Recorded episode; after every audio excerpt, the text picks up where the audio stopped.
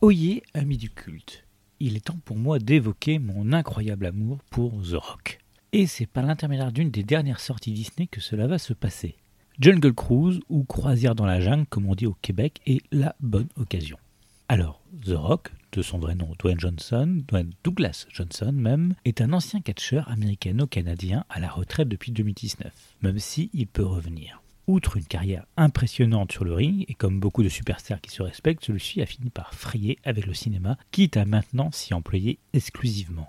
Dwayne Johnson est une énigme. Tout comme nombre d'acteurs de Tatane, son utilisation dans les films est plus que limitée. Et le jeu qui lui est demandé est problématique. Et pourtant, celui-ci a montré à maintes reprises qu'il pouvait être bon.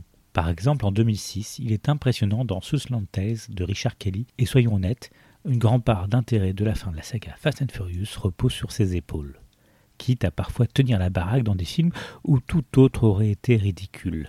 La nouvelle version de Jumanji ou le Rampage de 2018 par exemple.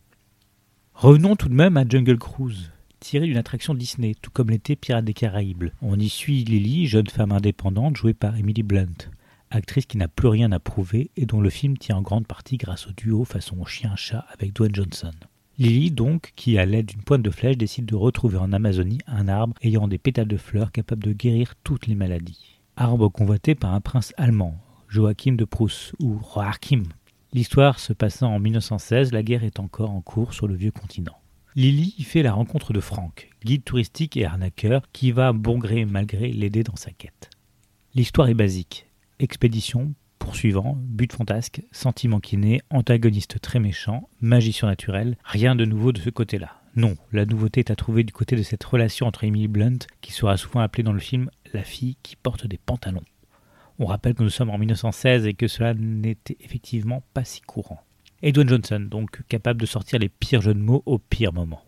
Mais cela fait partie du charme du personnage qui aurait été sinon trop convenu.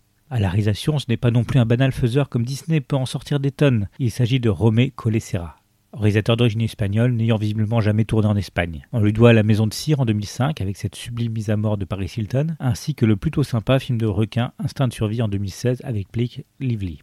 D'ailleurs, il retrouvera prochainement Dwayne Johnson dans la future adaptation de Black Adam qui est prévue pour le moment en 2022. Pour faire le bilan de ce film, Jungle Cruise est tout ce qu'on peut attendre d'une production Disney peut-être à réserver pour un public plus adolescent, car pas mal de petites peurs, mais c'est un film très divertissement.